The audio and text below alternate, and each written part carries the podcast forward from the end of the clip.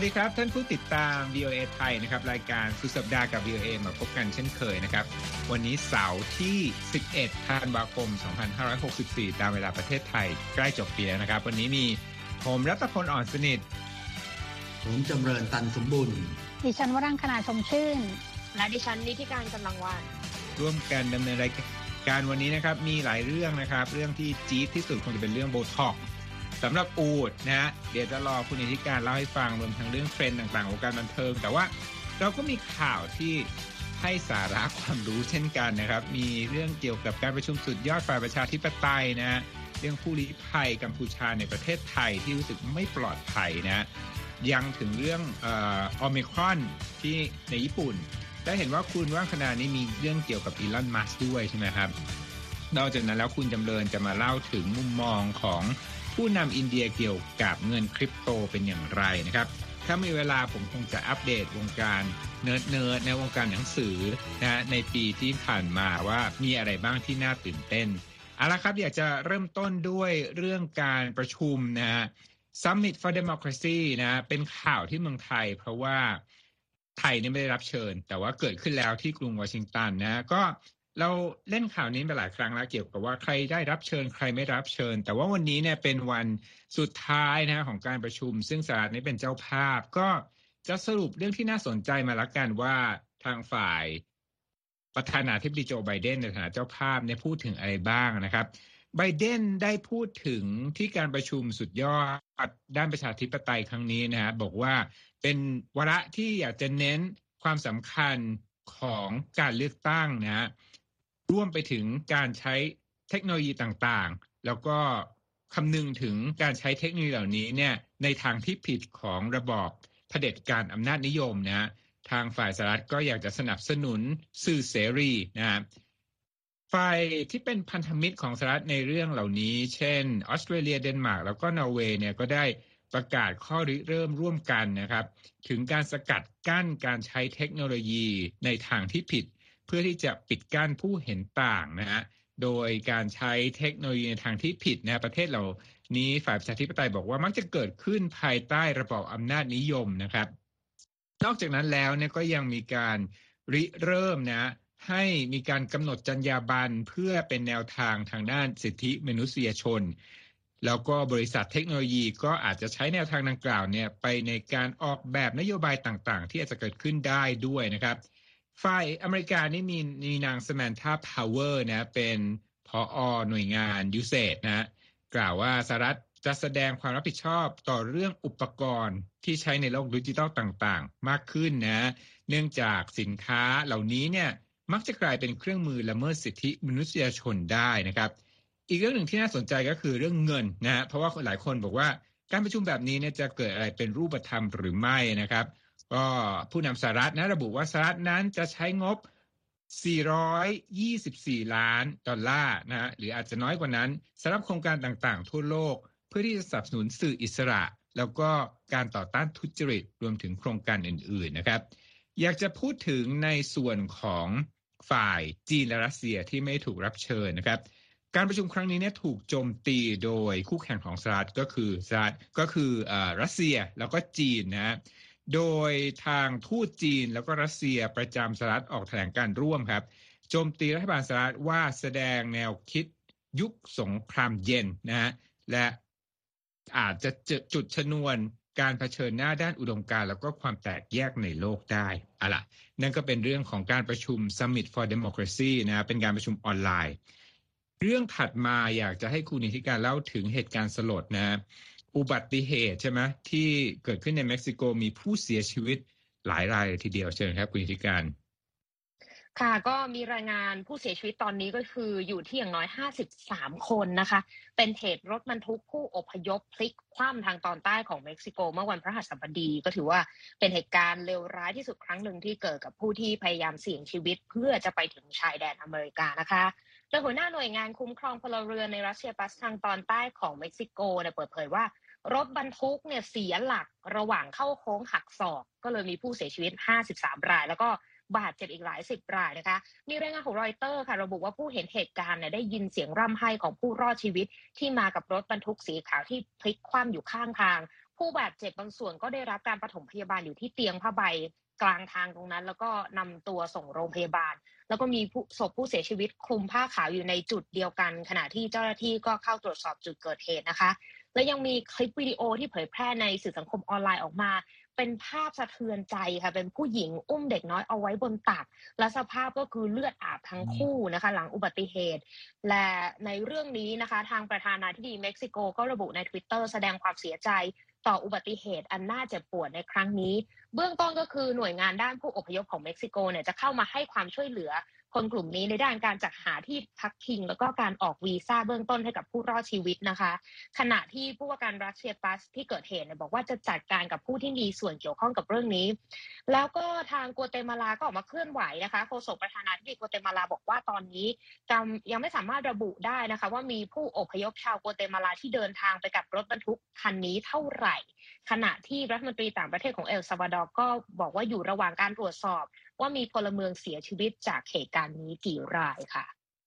ครับขอบคุณมากครับคุณนิติการก็เป็นเรื่องที่น่าเศร้าอย่างยิ่งนะครับกับเหตุการณ์ที่เกิดขึ้นสั้นๆนะครับผมมีข่าวเกี่ยวกับโอไมครอนที่อ่าที่ญี่ปุ่นนะครับคือเมื่อวันศุกร์เนี่ยทางโฆษกของรัฐบาลญี่ปุ่นบอกว่าพบผู้ติดเชื้อไวรัสโคโรนาไวรัสสายพันธุ์โอไมครอนเพิ่มนะครับอีกแปดรายรวมแล้วตอนนี้ก็สิบสองรายนะครับไม่มีรายละเอียดที่เกี่ยวข้องกับผู้ติดเชื้อรายใหม่แต่ว่าทางสถานีโทรทัศน์นิปปอนรายงานนะครับว่าผู้ติดเชื้อทั้งแปดรายนั้นมีทั้งเดินทางมาจากสหรัฐแล้วก็ทวีปแอฟริกานะครับทั้งนี้ญี่ปุ่นห้ามไม่ให้ผู้โดยสารจากต่างประเทศเข้าประเทศเพิ่มนะเพื่อที่จะสกัดการระบาดของสายพันธุ์โอไมครอนนะครับมีข่าววงการธุรกิจเศรษฐกิจมาแทรกนิดนึงจากคุณวรังคณานะก็ติดตามวงการเทคโนโลยีนะหลายอาทิตย์ก็เอาเรื่องราวที่เกี่ยวข้องกับเทคโนโลยีมาเล่าให้ฟังวันนี้จะมาพูดถึงทวีตใช่ไหมของอีลอนมัสก์เขาว่ายังไงบ้างครับก็เรียกว่าทำเอา Twitter ร้อนขึ้นมานะคะเมื่อวานนี้ที่อีลอนมัสก์ ซี อี โอ ของ Tesla นะคะบริษัทผลิตรถยนต์ไฟฟ้าก็เผยว่าเขากำลังคิดนะคะ thinking นะคะว่าจะลาออกจากงานเพื่อไปเป็น influencer หรือผู้ที่มีบทบาทและอิทธิพลบนโลกโซเชียลมีเดียนะคะตามการรายงานของสำนักข่าวรอยเตอร์ค่ะซึ่งอภิมหาเศรษฐีที่ร่ำรวยที่สุดในโลกคนนี้นะคะก็ยังทวีตว่ากำลังคิดว่าจะลาออกจากงานแล้วไปเป็นอินฟลูเอนเซอร์แบบเต็มเวลาดีไหมพคควยงพวกคุณคิดว่ายังไงนะคะแต่ก็ไม่ได้อธิบายต่อแต่อย่างใดค่ะซึ่งขณะนี้ก็ยังไม่มีความชัดเจนแน่นอนนะคะว่าอีลอนมัสก์ซึ่งเป็นคนที่ชอบใช้โซเชียลมีเดียหรือว่าสื่อสังคมออนไลน์เนี่ยตัวยงคนหนึ่งเลยนะคะจะมีความจริงจังกับเรื่องลาออกจากงานตามที่โพสต์ลง Twitter หรือไม่คือเขาเคยกล่าวก่อนหน้านี้ในการประชุมทางโทรศัพท์เมื่อเดือนมกราคมที่ผ่านมานะคะว่าเขาคาดว่าเขาจะยังนั่งอยู่ในตำแหน่ง ซี อี โอ ของบริษัท Tesla เนี่ยเป็นเวลานานหลายปีนะคะแต่ก็คือไม่ได้ระบุเป็นเวลากี่ปีแต่เขาก็กล่าวอีกนะคะว่าแต่ถ้าหากมีเวลาว่างมากกว่านี้สักนิดก็คงจะดีนะคะแล้วก็เหมือนพูดทำนองบ่นๆนะคะว่าตอนนี้เนี่ยทำงานตั้งแต่ลืมตาตื่นจนถึงนอนตาหลับเลยนะคะทำงานเจ็ดวันต่อสัปดาห์ซึ่งเขาก็บอกว่ามัน intense มากเลยมันหนักหนาสาหัสพอสมควรเลยนะคะคือแล้วคือที่ผ่านมาอีลอนมัสก์ก็มักจะมีการตอบโต้นะคะหรือมีการทวีตส่งข้อความถึงผู้ติดตามหลายร้อยละหลายล้านคนเนี่ยใน Twitter นะคะแล้วก็บางทีก็ทำให้เขาตกอยู่ในปัญหาเหมือนกันเช่นก็มีการทวีตก่อนหน้านี้นะคะเมื่อสามปีก่อนจนต้องถูกทางคณะกรรมการกำกับหลักทรัพย์และตลาดหลักทรัพย์สหรัฐอเมริกานะคะปรับเงินเป็นจำนวนเงินถึงยี่สิบล้านดอลลาร์นะคะแล้วก็พอเกิดจากการทวีตของเขาเนี่ยนะคะแล้วก็ทำให้เขาต้องลงจากตำแหน่งประธานกรรมการบริษัทด้วยแต่อย่างไรก็ตามนะคะสำนักข่าวรอยเตอร์ก็ไปสัมภาษณ์ทนายคนหนึ่งนะคะเขาก็เรื่องของทวีตครั้งนี้ของอีลอนมัสก์เนี่ยว่าจะผิดกฎหมายหรือไม่ซึ่งทนายท่านนี้ท่านก็บอกว่าไม่น่าจะมีปัญหาทางกฎหมายนะคะเพราะว่าข้อความของอีลอนมัสก์ครั้งนี้เนี่ยค่อนข้างจะกำกวมแล้วอีกอย่างหนึ่งนะคะตลาดการเงินเนี่ยก็ยังไม่ค่อยให้น้ำหนักเท่าข้อความของอีลอนมัสก์เนี่ยเท่ากับข้อความของผู้บริหารบริษัทคนอื่นๆด้วยค่ะครับคสช.นะครับผมว่าคนที่ทำงานหนักเนี่ยก็พักได้บ้างนะอย่างคุณวรังคณาเนี่ยก็แทบจะยี่สิบสี่ชั่วโมงนะช่วงที่ผ่านมาก็พักได้นะถ้างอนก็อย่าไปทวีตนะฮะก็มาคุยกันได้เอาละครับจากเรื่องของอีลอนมัสก์มาที่ยังเกี่ยวข้องกับเทคโนโลยีนะแต่เกี่ยวข้องกับมุมมองของผู้นำประเทศกับ เงินสกุลดิจิตอลหรือว่าคริปโตเคอเรนซีน่าสนใจมากเลยที่ผู้นำระดับโลกในประเทศใหญ่ขนาดอินโดอินเดียเนี่ยมีความคิดเห็นเรื่องนี้ในมุมมองของประชาธิปไตยใช่ไหมครับคุณจำเริญก็เป็นมุมมองที่ดูแล้วก็น่าทึ่งถึงแม้ว่าจะยังไม่มีรายละเอียดว่าจะยังไงนะครับก็เมื่อสักครู่คุณรัตพลก็พูดถึงว่าการประชุม Summit for Democracy นะครับเราก็พอจะทราบว่ามันมีปัจจัยหลายอย่างที่จะช่วยส่งเสริมประชาธิปไตยไม่ว่าเรื่องของสิทธิในการแสดงออกอย่างเสรีเสรีภาพสื่อมวลชนเสรีภาพในการรวมตัวเจรจาต่อรองของแรงงานการปกป้องสิทธิมนุษยชนเป็นต้นแต่มุมมองใหม่ของนายกรัฐมนตรีนเรนทราโมดิของอินเดียคือบอกว่าสิ่งที่จะช่วยส่งเสริมประชาธิปไตยหรือช่วย empower ช่วยสร้างพลังให้ประชาธิปไตยคือเทคโนโลยีเกิดใหม่ emerging technology โดยเฉพาะอย่างยิ่งคริปโตเคอเรนซีเงินคริปโตอันนี้เป็นทัศนะที่ผู้นำรัฐบาลของอินเดียเนี่ยแสดงไว้ทางระหว่างการร่วมประชุมออนไลน์ของ Summit for Democracy เมื่อวันศุกร์เหมือนกันนะครับโดยก็เป็นแนวความคิดนะครับแล้วก็รอยเตอร์ก็ไม่ได้ให้รายละเอียดว่าอย่างไรแต่ว่าในรายงานก็บอกว่าเท่าที่ผ่านมาเนี่ยผู้กำหนดนโยบายของอินเดียเนี่ยมองว่าธุรกรรมเกี่ยวกับเงินดิจิทัลเนี่ย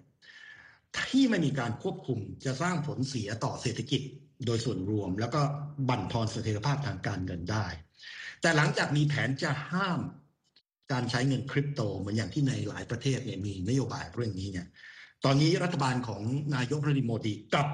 พิจารณาว่าจะออกกฎหมายมาควบคุมเรื่องนี้แทนก็เลยเหมือนกับว่ามันมีคำพูดที่ว่า if you cannot beat them join them อะไรประมาณนั้นหรือเปล่าก็ไม่รู้นะครับก็อันนี้แต่ว่าเราก็ยังไม่มีรายละเอียดนะครับทีนี้นายกรัฐมนตรีโมดีก็บอกเราควรจะร่วมมือกันเพื่อสร้างบรรทัดฐานระดับโลกสำหรับเทคโนโลยีเกิดใหม่อย่างเช่นสื่อสังคมออนไลน์เงินคริปโตเพื่อจะให้มีการนำไปใช้ในการสร้างพลังให้กับประชาธิปไตยแต่อย่างไรนั้นเดี๋ยวก็คงต้องดูในรายละเอียดนะครับแต่นี้รอยเตอร์ก็บอกว่าตอนนี้มีผู้ลงทุนในเงินคริปโตในอินเดียประมาณสิบห้าล้านถึงยี่สิบล้านรายถือครองเงินดังกล่าวที่เป็นมูลค่าประมาณสี่แสนล้านรูปีคิดเป็นเงินไทยก็แล้วกันสี่แสนล้านรูปีนี่ก็เป็นเงินไทยก็ประมาณอ่า หนึ่งแสนเจ็ดหมื่น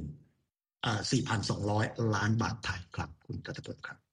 ครับขอบคุณมากครับน่าติดตามมากเลยว่าวงการคริปโตจะเป็นอย่างไรนะเพราะว่าผู้นำแต่ละประเทศก็มีมุมมองที่ค่อนข้างจะแตกต่างกันนะครับเอาล่ะครับมาที่เรื่องที่ผมบอกว่าจี๊ดสำหรับสัปดาห์นี้ก็คือเรื่องของโบท็อกซ์นะแต่ไม่ใช่สำหรับคนนะสำหรับสัตว์ที่เขาเข้าประกวดความสวยความงามแล้วก็เป็นการประกวดที่เรียกได้ว่าเป็นที่ตื่นเต้นของซาอุดิอาระเบียจนถึงขั้นบอกว่าฉีดโบท็อกซ์ให้กับสัตว์ชนิดนี้เนี่ยผิดนะเชิญคุณนิธิการบรรยายเลยครับเรื่องนี้ค่ะในระหว่างที่สุดสัปดาห์นี้นะคะเราก็จะเชียร์นางเอ่อ Miss Universe ไทยนะคะให้ไปชิงมงสามกันนะคะในวันอาทิตย์นี้เราก็ต้องไปลุ้นกันเพราะว่ากับการประกวดอูฐงามอันนี้เกิดขึ้นที่ซาอุดิอาระเบียแต่ว่าเป็นความเคลื่อนไหวก็คือทางการซาอุเนี่ยสั่งตัดสิทธิ์อูฐที่เข้าประกวดเทศกาลนี้ถึงสี่สิบตัวเขาบอกว่าไปโดนจับฉีดโบท็อกซ์แล้วก็มีการแต่งเสริมศัลยกรรมให้อูฐเหล่านี้อันนี้เป็นรายงานของ เอ พี นะคะเขาไปอ้างรายงานของสื่อทางการซาอุดิอาระเบียบอกว่าเวทีประกวดอูฐงามเนี่ยเขาเริ่มต้นเมื่อช่วงต้นเดือนธันวาคมนี้แหละตัดสิทธิ์อูฐประมาณสี่สิบตัวเพราะว่าไปใช้เทคโนโลยีตรวจร่างกายของอูฐที่เข้าประกวดทั้งหมดแล้วไปเจอว่าอูฐทั้งสี่สิบตัวที่โดนตัดสิทธิ์เนี่ยมีการดึงหน้า มีการฉีดโบท็อกซ์แล้วฉีดที่จมูกและฉีดที่ปากของอูฐคือให้ดูแบบเป็นทรงย้อยขึ้นมาคือน่าจะแบบเป็นฟิวปากแบบว่าเผยจือปากอะไรอย่างเงี้ยแล้วก็มีการฉีดโบท็อกซ์ที่หัวเออแล้วก็แบบฉีดฟิลเลอร์ให้ใบหน้าอูฐดูผ่อนคลายเดี๋ยวตึงเครียดไปประกวดแล้วดูเครียดและนอกจากนี้นะคะไปรัดหนังยางตามส่วนต่างๆของอูฐให้ดูบางส่วนเนี่ยดูโตขึ้นและใช้ฮอร์โมนเร่งกล้ามเนื้อหน้าอกอูฐอีกรวมถึงมีการศัลยกรรมตกแต่งอูฐให้ดูดีซึ่งทั้งหมดเนี้ยคือสิ่งต้องห้ามสำหรับเวทีประกวดที่บอกว่ายึดเรื่องความสวยงามตามธรรมชาติของอูฐเป็นหลักทีนี้การประกวดอูฐงามนะถือว่าเป็นหัวใจหลักของเทศกาลใหญ่นะคะที่เฉลิมฉลองกันร่วมเดือน ในซาอุดิอาระเบียทีนี้อูฐก็เป็นสัตว์ที่มีความสำคัญในวัฒนธรรมของเอ่อคนที่นี่มากและการเพาะพันธุ์อูฐเนี่ยเป็นธุรกิจใหญ่ในประเทศด้วยนะคะแต่ที่สำคัญคือผู้ชนะในในการประกวดอูฐงามนี้คือมีรางวัลใหญ่หกสิบหกล้านดอลลาร์หรือประมาณ สองพันสองร้อยล้านบาทเป็นเดิมพันก็แน่นอนล่ะทีมเอ่อเขาเรียกไงนะแม่เลี้ยงนางงามต่างๆเนี่ยก็ต้องมีการประโคมความงามให้อูฐเหล่านี้เนี่ยชนะเลิศได้ในทุกปีเพราะว่าเกณฑ์การตัดสินก็คือดูรูปร่างดูทรงหัวลำคอแล้วก็ส่วนที่เป็นโหนกที่ได้สดทรงนะคะรวมถึงท่าทางและเครื่องแต่งกายของอูฐที่เข้าประกวดซึ่งแน่นอนว่าหลังจากตัดสิทธิ์อูฐไปสี่สิบกว่าตัวเนี่ยทางผู้จัดบอกว่าแน่นอนฉันจะมีบทลงโทษที่เข้มงวดให้กับทีมที่ทำผิดกติกาเรื่องนี้ด้วยค่ะอืมเรียกได้ว่าสี่สิบตัวนี้คงใช้โบท็อกซ์นี่เป็นถังนะผมว่าดิฉันคือตึงหน้าแทนเลยนะเอาจริงๆตอนเนี้ยสังเกตอยู่เหมือนกันตอนตอนเล่าข่าวนี่ก็ดูดูหน้าตึงๆเอาล่ะเอ่อน่าจะเครียดต่ออีกนิดนึงนะเพราะว่าเราจะไปกันที่เรื่องราวที่เกี่ยวข้องกับเอ่อคนกัมพูชาคุณจำเริญบุคคลเหล่านี้เนี่ยเป็นบุคคลเป็นผู้ลี้ภัยใช่ไหมผู้ลี้ภัยทางการเมืองแล้วอยู่ที่ประเทศไทยหรือไงครับที่แสดงความคิดเห็นมาถึงเรื่องสวัสดิภาพของตนนะก็ครับเป็นผู้ลี้ภัยทางการเมืองจากกัมพูชาซึ่งได้รับการรับรองสถานะจาก ยู เอ็น เอช ซี อาร์ สำนักงานยักษ์ผู้ข้าวหลวงใหญ่ผู้ลี้ภัยของสหประชาชาติแต่ว่าเมื่อเดือนที่แล้วก็ถ้าคนที่ติดตามอาจจะได้ยินได้ฟังว่าทางการไทยเนี่ยก็มีการจับกุมผู้ลี้ภัยทางการเมืองจากกัมพูชาเนี่ยห้ารายนะครับหนึ่งรายได้รับการปล่อยตัวแล้วก็ส่งสี่รายกลับกัมพูชาเมื่อส่งกลับกัมพูชาปั๊บเนี่ยก็ทั้งสี่รายเนี่ยก็ถูกทางการกัมพูชาควบคุมตัวตามหมายจับที่มีอยู่โดยทันทีแต่นี้ตามรายงานเนี่ยก็มีผู้ลี้ภัยคนหนึ่งชื่อคุณนฤทธิ์ไม่เปิดเผยนามสกุลก็ให้ข้อมูลกับทาง วี โอ เอ ซึ่งก็ทำให้ช่วยเห็นภาพสะท้อนว่าสถานการณ์เกี่ยวกับผู้ลี้ภัยหรือว่าความรู้สึกความวิตกกังวลของคนเหล่านี้เป็นอย่างไรนะครับเขาบอกว่าตอนนี้คนผู้ลี้ภัยชาวกัมพูชาที่เป็นต้องต้องข้อหาทางการเมืองเนี่ยอยู่อย่างหลบๆซ่อนๆด้วยความหวาดกลัวในเมืองไทยต้องมีการปรับเปลี่ยนพฤติกรรมนะครับงดการใช้โทรศัพท์ไม่ใช้สื่อสังคมออนไลน์เปลี่ยนที่อยู่บ่อยๆพยายามไม่ออกนอกบ้านอย่างนี้เป็นต้นแล้วก็หลายคนก็บอกว่าถูกทางการไทยเนี่ยเฝ้าติดตามแล้วก็ถูกถ่ายรูปด้วยนะครับอ่ะอันนี้เหล่านี้ก็เป็นข้อมูลจากอดีตจะเรียกว่าเป็นอดีตก็ได้ว่าพรรค ซี เอ็น อาร์ พี ของกัมพูชาซึ่งเป็นพรรคฝ่ายค้านเนี่ยถูกศาลฎีกาสั่งยุบไปแล้วเมื่อปีสองพันสิบเจ็ดนะครับคุณนฤทธิ์เนี่ยเป็นสมาชิกคนหนึ่งของพรรค ซี เอ็น อาร์ พี ซึ่งเป็นพรรคฝ่ายค้านซึ่งเมื่อปีสองพันสิบเจ็ดเนี่ยถูกศาลฎีกาของกัมพูชามีคำสั่งยุบพรรคในข้อหาว่าพยายามวางแผนล้มล้างรัฐบาลของประธานาธิบดีฮุนเซนที่ครองอำนาจมายาวนานกว่าสามสิบปีนะครับแต่ว่าผู้ที่ติดตามทางการเมืองก็บอกคำสั่งยุบพรรคเนี่ยน่าจะมีเหตุผลจูงใจทางการเมืองนะครับทีนี้ศูนย์ที่อยู่ในเมืองไทย Center for Asylum Protection ซึ่งทำงานด้านสิทธิของผู้ลี้ภัยให้ความช่วยเหลือด้านกฎหมายเนี่ยบอกว่า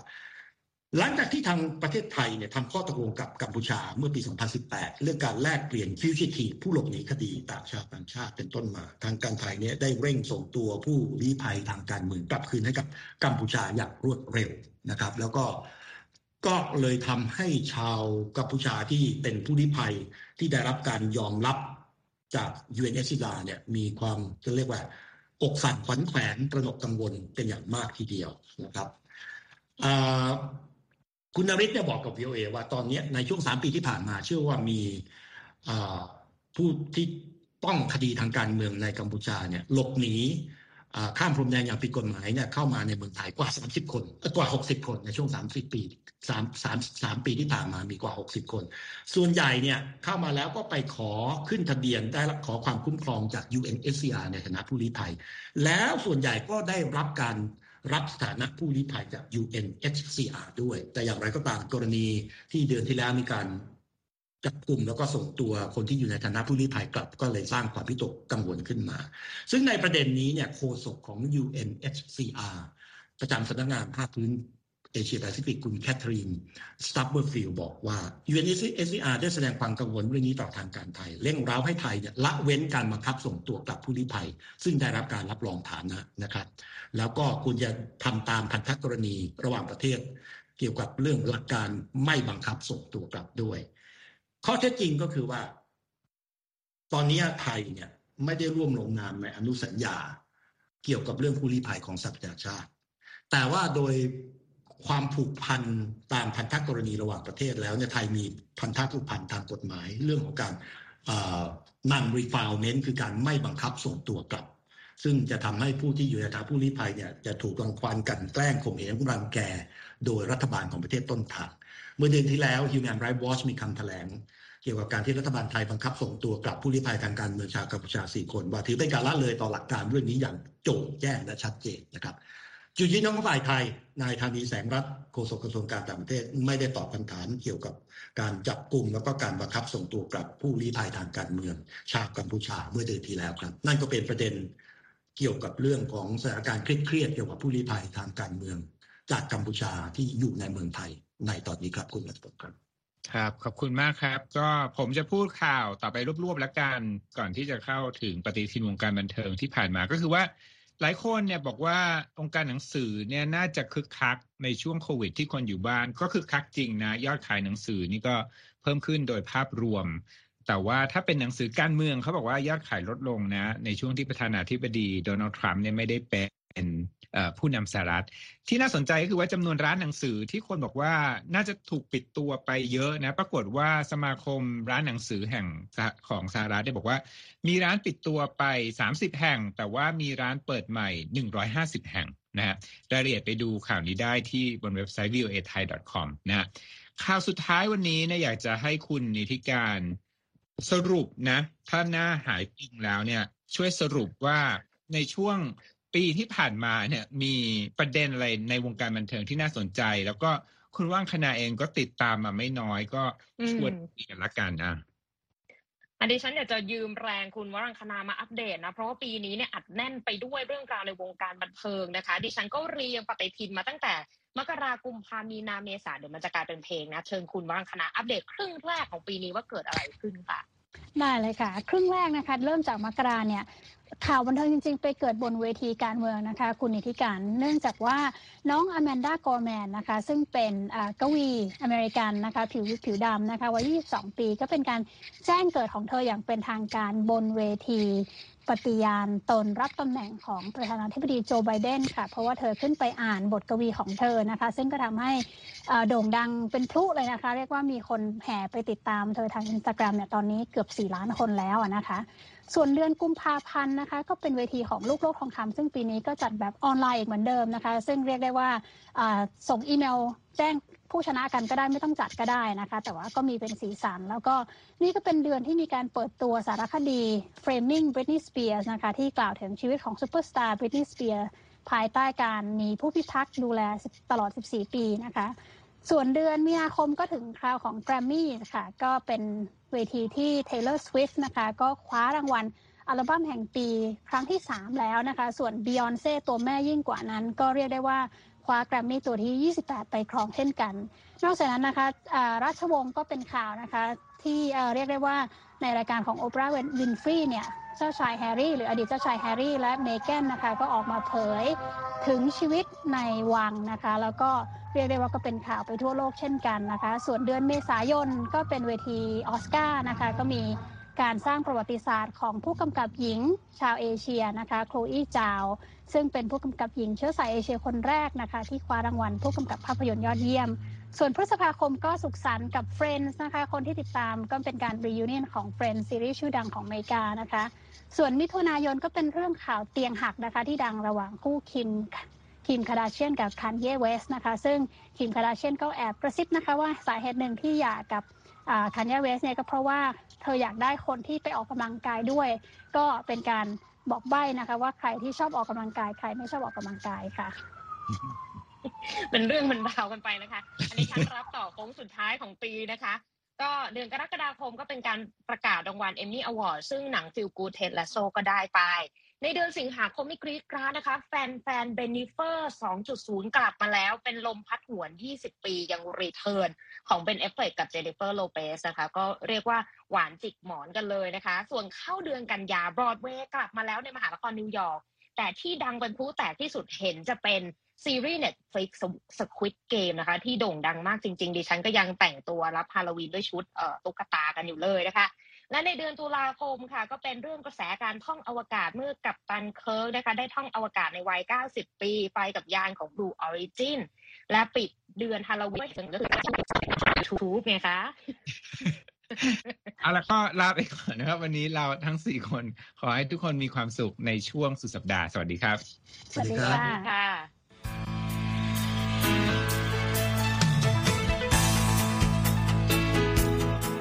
ครับและที่จบไปก็คือรายการจาก Voice of America ภาคภาษาไทยหากคุณผู้ฟังต้องการฟังรายการในวันนี้อีกครั้งสามารถเข้าไปได้ที่เว็บไซต์ วี โอ เอ ไทย ดอท คอม และคลิกที่โปรแกรมของเราครับ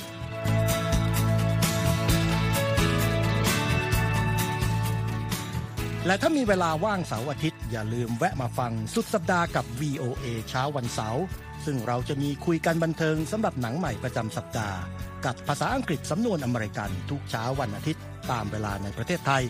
ติดตามฟังย้อนหลังได้จากเว็บไซต์ของเราเช่นกันครับ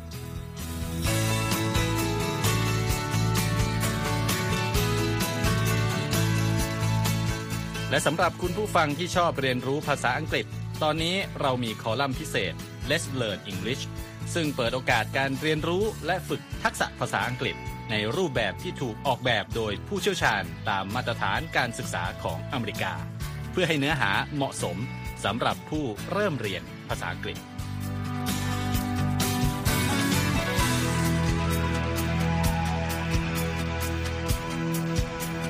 ครับเรายังมีวิดีโอที่จัดทำขึ้นเป็นพิเศษสะท้อนเรื่องราวหลากหลายตั้งแต่ชีวิตคนไทยในสหรัฐไปจนถึงเหตุการณ์สำคัญต่างๆที่เกิดขึ้นในอเมริกา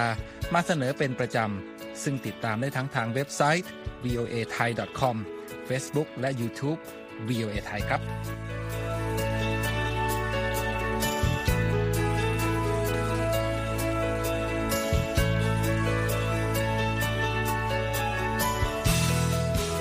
ไม่ใช่แค่นั้นนะคะเรายังมี Facebook Live ให้ชมการออกอากาศสดจากกรุงวอชิงตันและยังมี Instagram สะท้อนมุมมองสังคมและวัฒนธรรมอเมริกันบอกเล่าเรื่องราวที่น่าสนใจผ่านภาพถ่ายจากทั่วทุกมุมโลกให้แฟนรายการได้ฟอลโลว์กันด้วยค่ะ